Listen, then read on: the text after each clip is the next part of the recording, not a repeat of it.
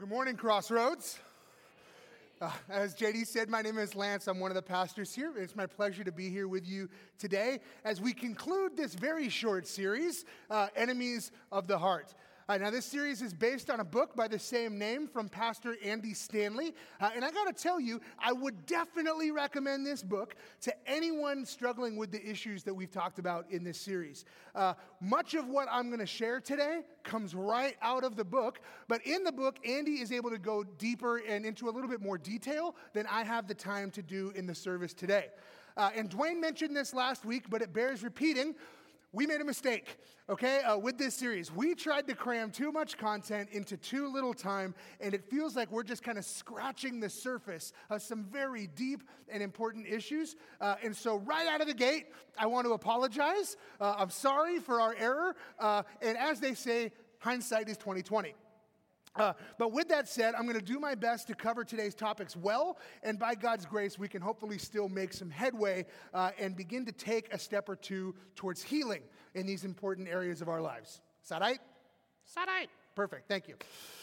So uh, let's start with a quick review from last week. For those of us who were here, just a little refresher. For those of us who weren't, just so we're all on the same page, okay? Uh, as we look at any of these four emotions that we're covering in this series, the first thing we have to do is admit that I have spiritual heart disease. I have spiritual heart disease, okay? I have to first acknowledge that my heart isn't right we have to come to the understanding that our hearts are out of sync with the rhythm they were created to maintain. Now, there are four things that disrupt our hearts and throw us out of sync. These life blocking agents become lodged in our hearts. They poison our relationships, our faith, and our character.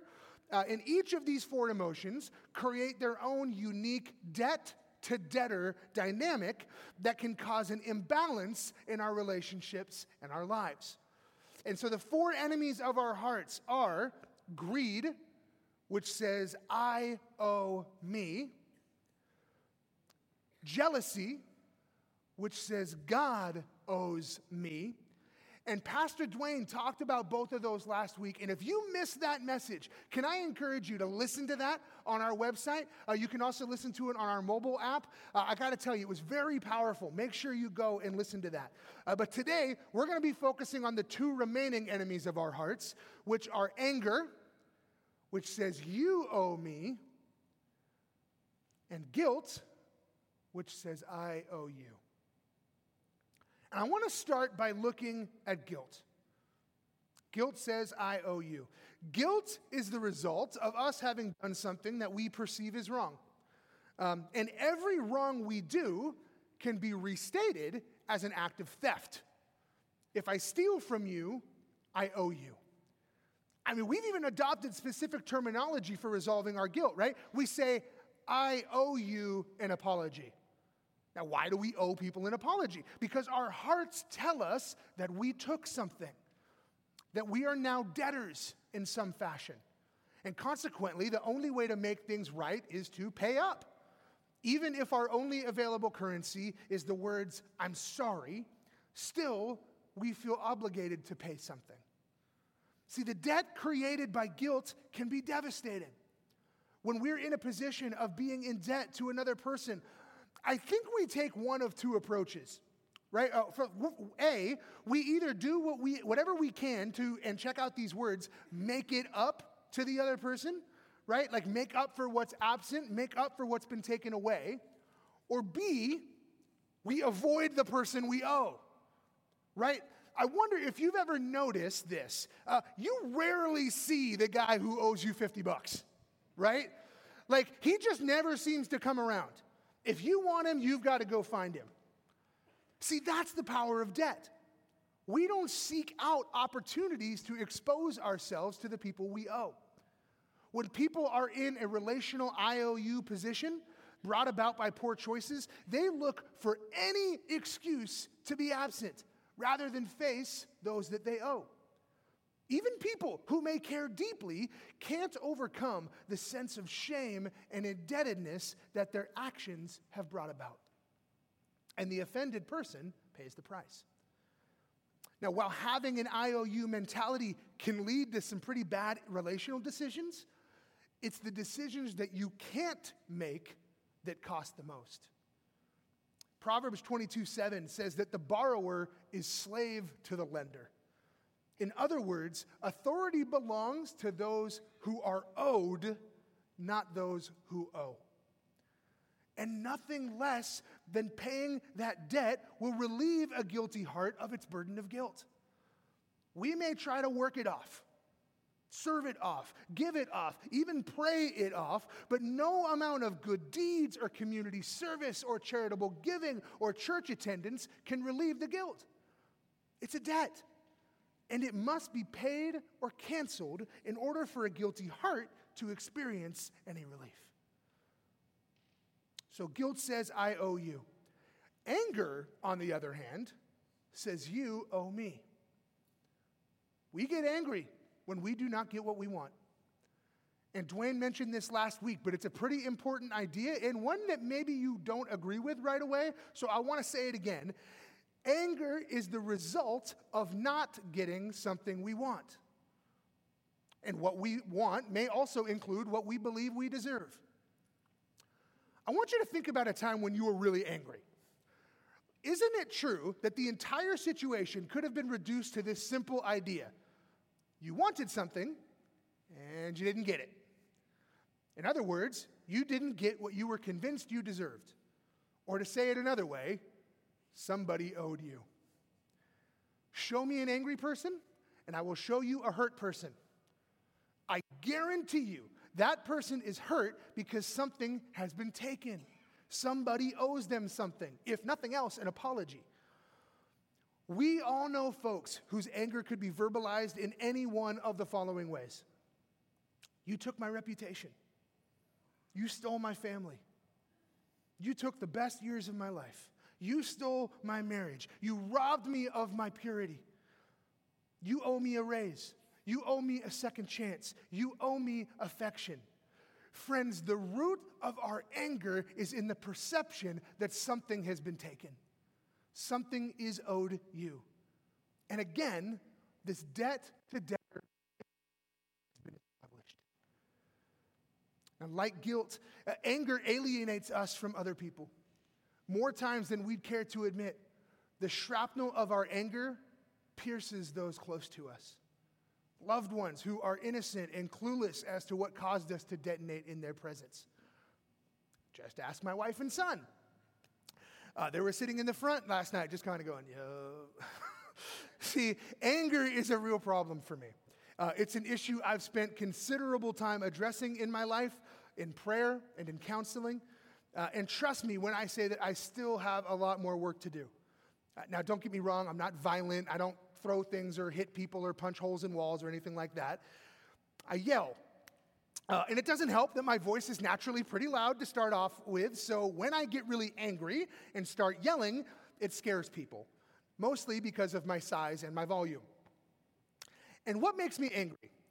I've shared this before. It is no secret that I get like Hulk level angry when driving in traffic in the Bay Area, which in this area is freaking always. Okay? yeah. Uh, slow service at a restaurant is another one. That's a surefire way to get me in the red. Uh, and if there are any other parents in the room, especially of teenagers, you know that our kids are well adept at pushing every single button we have, right? Uh, inefficiency is another one. Drives me absolutely crazy. Five minutes at the DMV is enough to make me want to commit murder. Anyone, doesn't even matter who. But what really fires me up? When I feel disrespected, undervalued, ignored, taken advantage of, or undermined. Zero to 100 like that. And I have rationalized my anger just about every way I possibly can over the years. Well, you know what they say about us redheads, we're all a little fiery. and just as an aside, uh, in my experience, that is almost always true, okay? Uh, like, just a little PSA for you, friends uh, redhead equals hot temper, all right? Uh, God made the hair red on purpose, it's a warning. the more you know. Here's another one I've used, right? It's not so much that I'm an angry person, I'm just really passionate. Also true, I am a passionate person. Or here's another one I grew up in a house where yelling was normal, so it's just the way I was raised. And there's truth in that. But whether it's one of these anecdotal reasons or one of a couple dozen others that I've used to try to explain away my anger, friends, the truth is that not one of them is good enough for me to stay the same. There are a number of different factors as to why anger is an issue for me, but none of them justify me continuing to allow anger to control my life and damage my relationships.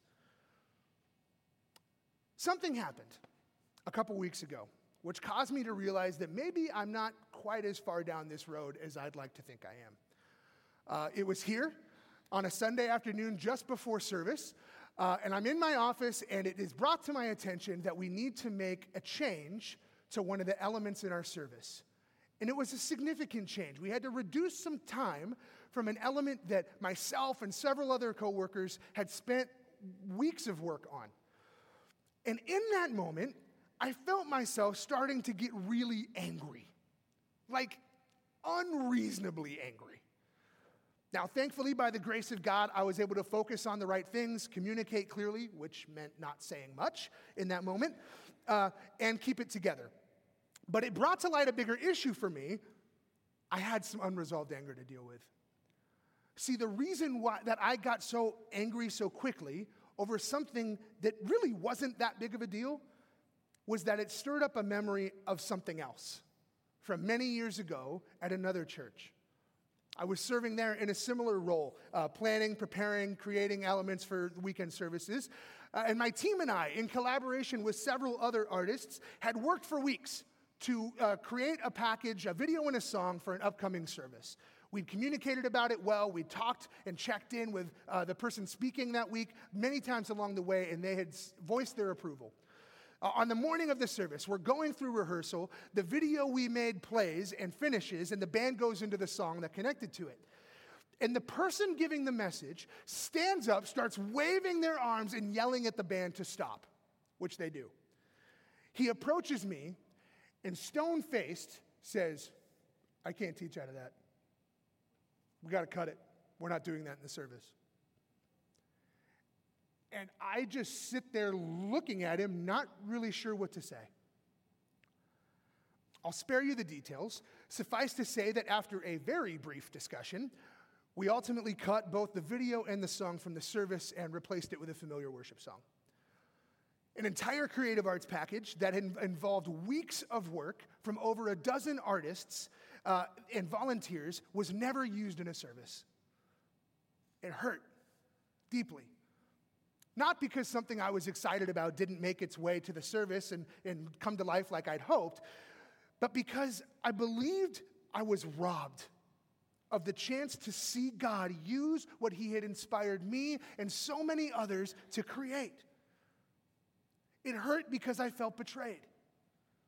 I was angry because that moment made me feel like giving up. Like, what's the point of working hard if it ultimately doesn't matter and just gets thrown away at the last minute? Why even try? Uh, later that week, the person who was speaking took me and a coworker out to lunch.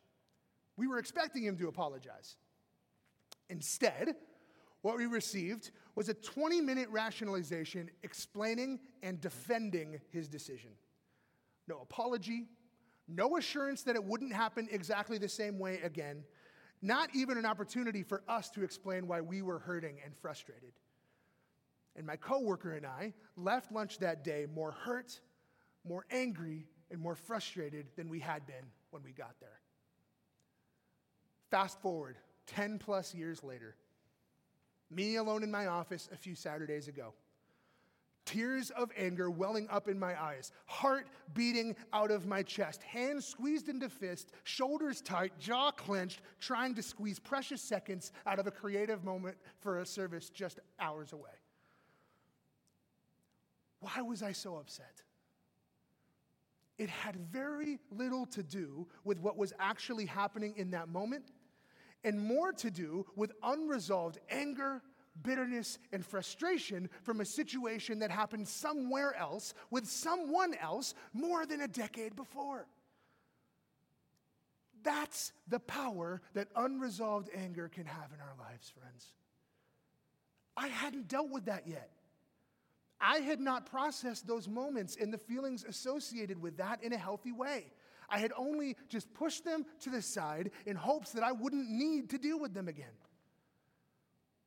But it was clear that day, as I used every ounce of energy I had just trying not to explode, that I still have some work to do in this area.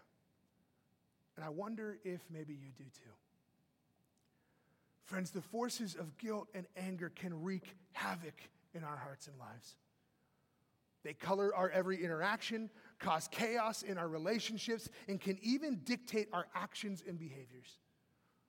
So, what can we do to start on the journey towards spiritual and emotional health? So let's shift right now. Let's get really practical about some first steps that we can take to begin this long process of healing our hearts. Looking at guilt.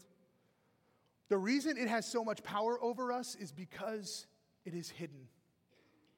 Our guilt is secret. Guilt hides in the dark corners of our heart. Our friends and family usually don't know about it. That thing that we're feeling guilty about, we don't talk about it, we avoid it. The guilt and shame that invades our hearts tells us to stay quiet, to keep the root of our feelings in the dark, lest the world find out who and what we truly are. But, my friends, I got to tell you, it doesn't have to be that way. Look at the words of Andy Stanley from the book. He reminds us that secrets lose their power when exposed to light. Our secrets, the hidden shame we keep locked away, those awful things we've said and done that we keep hidden in the shadows of our hearts, they lose their power when exposed to the light of Jesus Christ and the grace, mercy, love, and forgiveness we find in Him. And the first step in finding that is confession. Now, I know that for many of us, as soon as I say that word, uh, there's a specific connotation that it takes, or, or maybe there's even some baggage attached to that for you. So I want to be really clear here. You need to confess your sins to God. Okay? To God. Not to me, not to Dwayne or Mike or Paul or any other minister. I mean, the truth is, we're available to you. Like, if you need us to walk down that road with you, we're here. We'd be happy to do that. But according to the Bible, a priest or pastor is not a required part of the confession process in the eyes of God. Look with me at 1 John 1 9. It says this But if we confess our sins to him, he is faithful and just to forgive us our sins and to cleanse us from all wickedness. If we confess our sins to Him, He is faithful and just to forgive. We have to start by going before God in earnest prayer and acknowledging our sin and asking Him for His forgiveness. But as I said before, this is just step one, it doesn't end there. Because in most cases, God is not the party we've wronged. I mean, He's not at least the only party we've wronged, right? Someone else has been hurt, angered, upset, injured, etc., by what we said or did. Another person, another relationship is involved. And God values relationships and considers restoration a priority. So after we confess to God, we must also confess to the offended party. Confession is two parts first to God, then to the offended parties. And we see this beautifully illustrated in James 5. Check it out, it's in the screen uh, and in your notes. It says, And the prayer offered in faith will make the sick person well. The Lord will raise them up. If they have sinned, they will be forgiven. So there's part one, confession to God, right? Here comes part two. Therefore, confess your sins to each other. Pray for each other so that you may be healed. This kind of confession has the power to break the cycle of sin in our lives. If you start confessing your sins to people that you've sinned against, odds are you're not going to go back and commit those same sins again. If you force yourself to confess to your manager that you inflated your sales numbers last quarter, assuming that you get to keep your job, you probably aren't going to inflate them again. If you muster up the courage to confess to a friend that you've revealed to somebody something that they shared with you in confidence, chances are you'll never do that again. Not if it means having to confess again. See, guilty people are usually repeat offenders. And as long as you're carrying a secret, as long as you're trying to ease your conscience by only telling God how sorry you are, you're setting yourself up to repeat the past. However, confession, the way God designed confession to be applied, it breaks the cycle of sin and guilt. The reason you still feel guilty about the things in your past is because they're unresolved. Your burden of guilt won't be lifted until you confess to the offended party. Only then will you be free from the secrets that have formed walls between you and the people you love most. And let me say this the people that you've hurt, they need us to do this as well. It's not just about us. For someone else out there, you may hold the last piece to a puzzle they've been trying to complete for a very long time. Now, to be clear, the confession of sins is not the way that we earn forgiveness. It's just the way that we force our egos into a posture where we can receive forgiveness. Friends, the truth is, I am a mighty sinner. But by the grace of God, shame is optional. I will make mistakes. I will blow it. I will fall short again and again. But if I wasn't screwing things up, I wouldn't need God. The very grace of God is the knowledge that in my imperfection, I am welcomed and accepted and loved and forgiven. And we can be confident in that knowledge as we begin to develop the habit of confessing to God and to each other. So, those are some first steps we can take as we battle guilt. But what about anger? How do we start to address that? Well, let's go to the Bible for those answers. Look with me if you would at Ephesians 4:31 on the screen. Get rid of all bitterness, rage, anger, harsh words, and slander, as well as all types of evil behavior.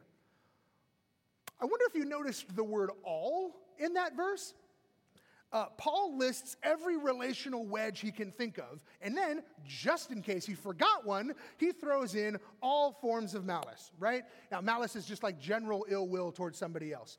Uh, Paul covers all the bases. Whatever negative emotion you're feeling, uh, whatever you're harboring, regardless of who it's against or why, get rid of it. Ew! Like, that doesn't even make sense. How can I get rid of an emotion? I look at that and I think, there's no way. Like, that is out of my control. I'm just responding to the people in the world around me. You're crazy. Get rid of that stuff. But what did Paul know that I don't know? Like, what moved him to speak so authoritatively to people whose circumstances he was so unfamiliar with? Well, the answer is found in the very next verse. Check it out. Verse 32. Instead, be kind to each other, tenderhearted forgiving one another just as God through Christ has forgiven you. See, the Apostle Paul says we are to show kindness and compassion to others, fueled by an attitude of forgiveness. We are to extend an attitude of forgiveness that mirrors the kind God extended to each of us in Christ.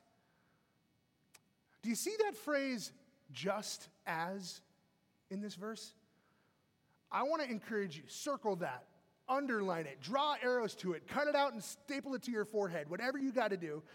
It carries more significance than we will ever understand. Just as is what gave Paul the confidence to call people he barely knew to a standard of behavior that most of us would consider unrealistic.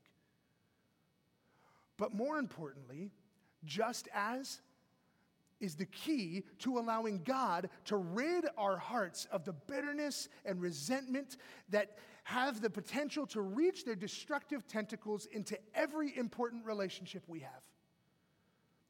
Just as redefines and upgrades the very meaning of forgiveness. Friends, the remedy for our anger is forgiveness. And I know what you're thinking because I'm thinking it too. Easier said than done, right? Yeah, I know. Remember, I said this was a weak spot for me too. Um, I am by no means an expert at this, but with your grace, I would like for us to explore this together as fellow strugglers. Can we do that? Yes. Great, thank you. Well, if you're not going to speak, I'll do it for you. God tells us that in order to slay our anger, we have to develop patterns of forgiveness. Uh, essentially, there are four phases to complete the cycle of forgiveness. I hesitate to call them steps, they're more like processes. Okay? Uh, the first one is this identify who you're angry with. Duh. Yeah, I know it sounds like an easy one, but we have to do this. Forgiveness is more than just a decision to move on with your life and forget the past.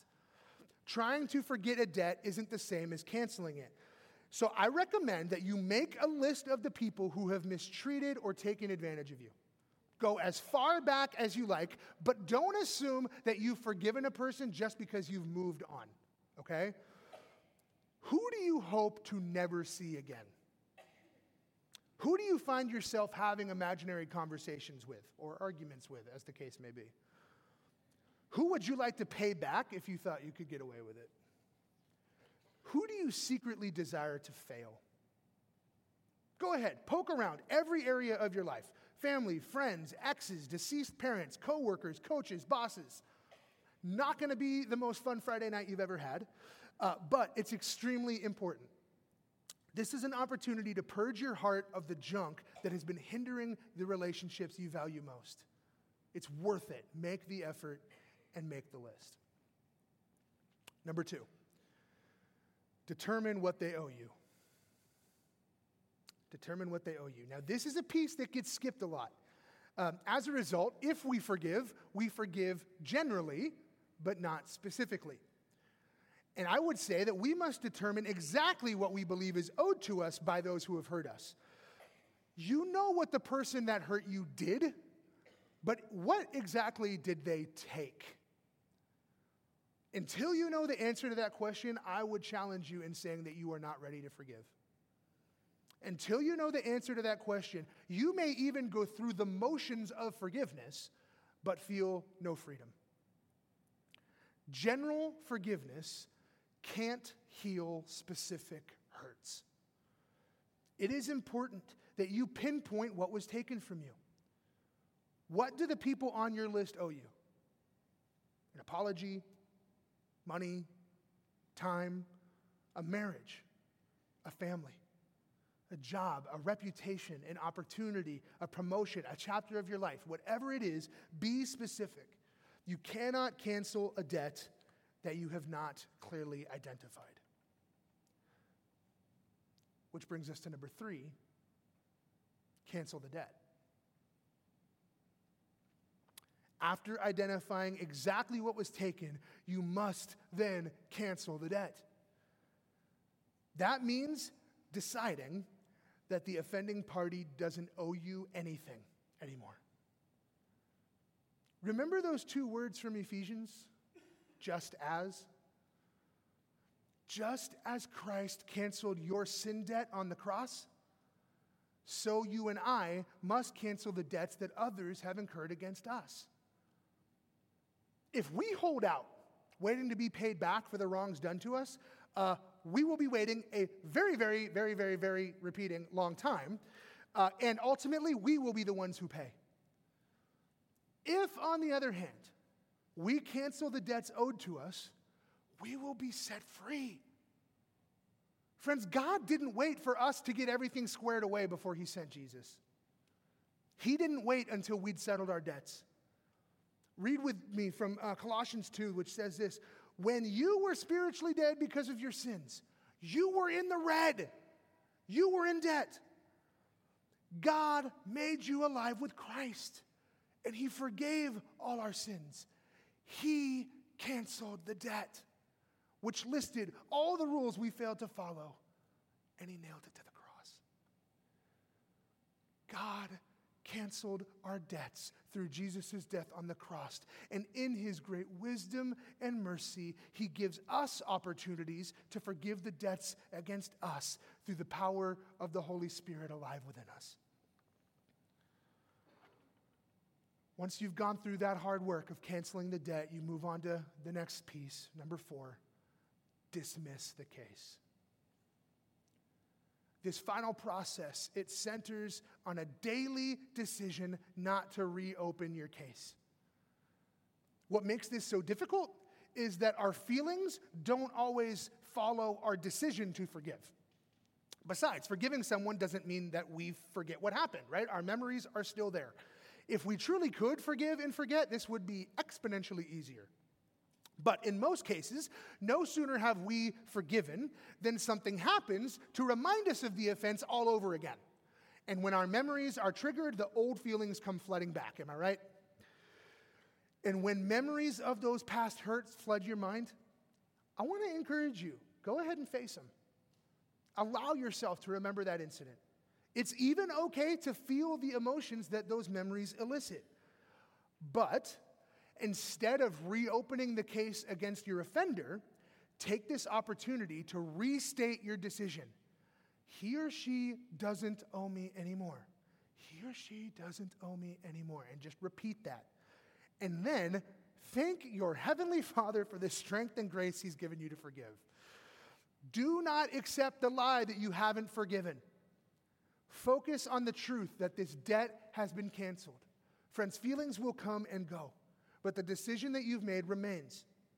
And in time, if you cling to the fact that this individual doesn't owe you anymore, your feelings will change too. The day will come when you'll be able to respond to your offender in light of where he or she is in relationship to Christ rather than in light of how that person's treated you. In the shadow of my hurt, Forgiveness feels like a decision to reward my enemy. But in the shadow of the cross, forgiveness is merely a gift from one undeserving soul to another. And after you've experienced the true grace of God, we become more compassionate. In Luke chapter 7, uh, we read an account of a time when Jesus was eating dinner at the home of Simon the Pharisee. Uh, a woman with a bad reputation heard that Jesus was going to be going there. So she goes to Simon's house and she anoints Jesus' feet with very expensive perfume. And the power of that moment, it brings her to weep, and she begins to wash Jesus' feet with her tears and the hair on her head. And Jesus, knowing what Simon was thinking, he tells Simon a story a story about a man who loaned money to two different people. He gave one of them 500 pieces of silver and the other 50 pieces of silver. And after a period of time, neither of these people were able to repay that debt. And so the man forgave them their debts. And then Jesus asked Simon, Who do you think was more grateful?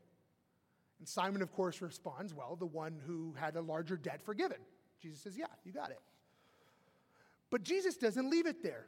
He takes it a step further and applies his story like this in verses 47 and 48.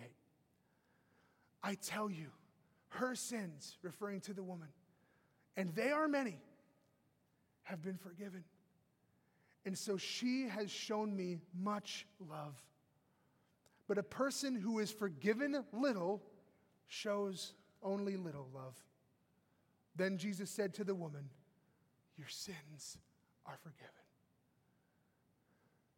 Friends, the outpouring of love that she showed to Jesus was out of an overflow of gratitude for the forgiveness she'd received from God. She was a mighty sinner, but she had been forgiven in a mighty way. And that shined through her actions at the feet of Jesus.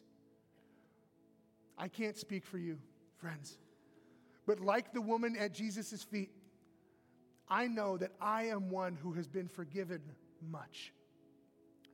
And I am a mighty sinner. But God's love and grace and mercy and forgiveness are new for me every day. And when I think of all that I've been forgiven for, how can I not offer a piece of that forgiveness to someone else?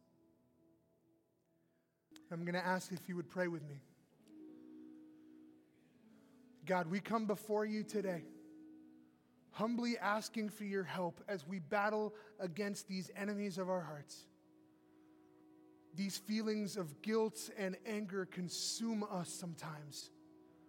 But God, we want to take the gift of your divine forgiveness. Father, we recognize that just as you have forgiven us much, Lord, we want to be forgivers of others. But we need your help. God, we can't do it without your strength, your mercy, and your amazing grace. Thank you, God, for loving us today exactly as we are. We praise you and we say it in your name.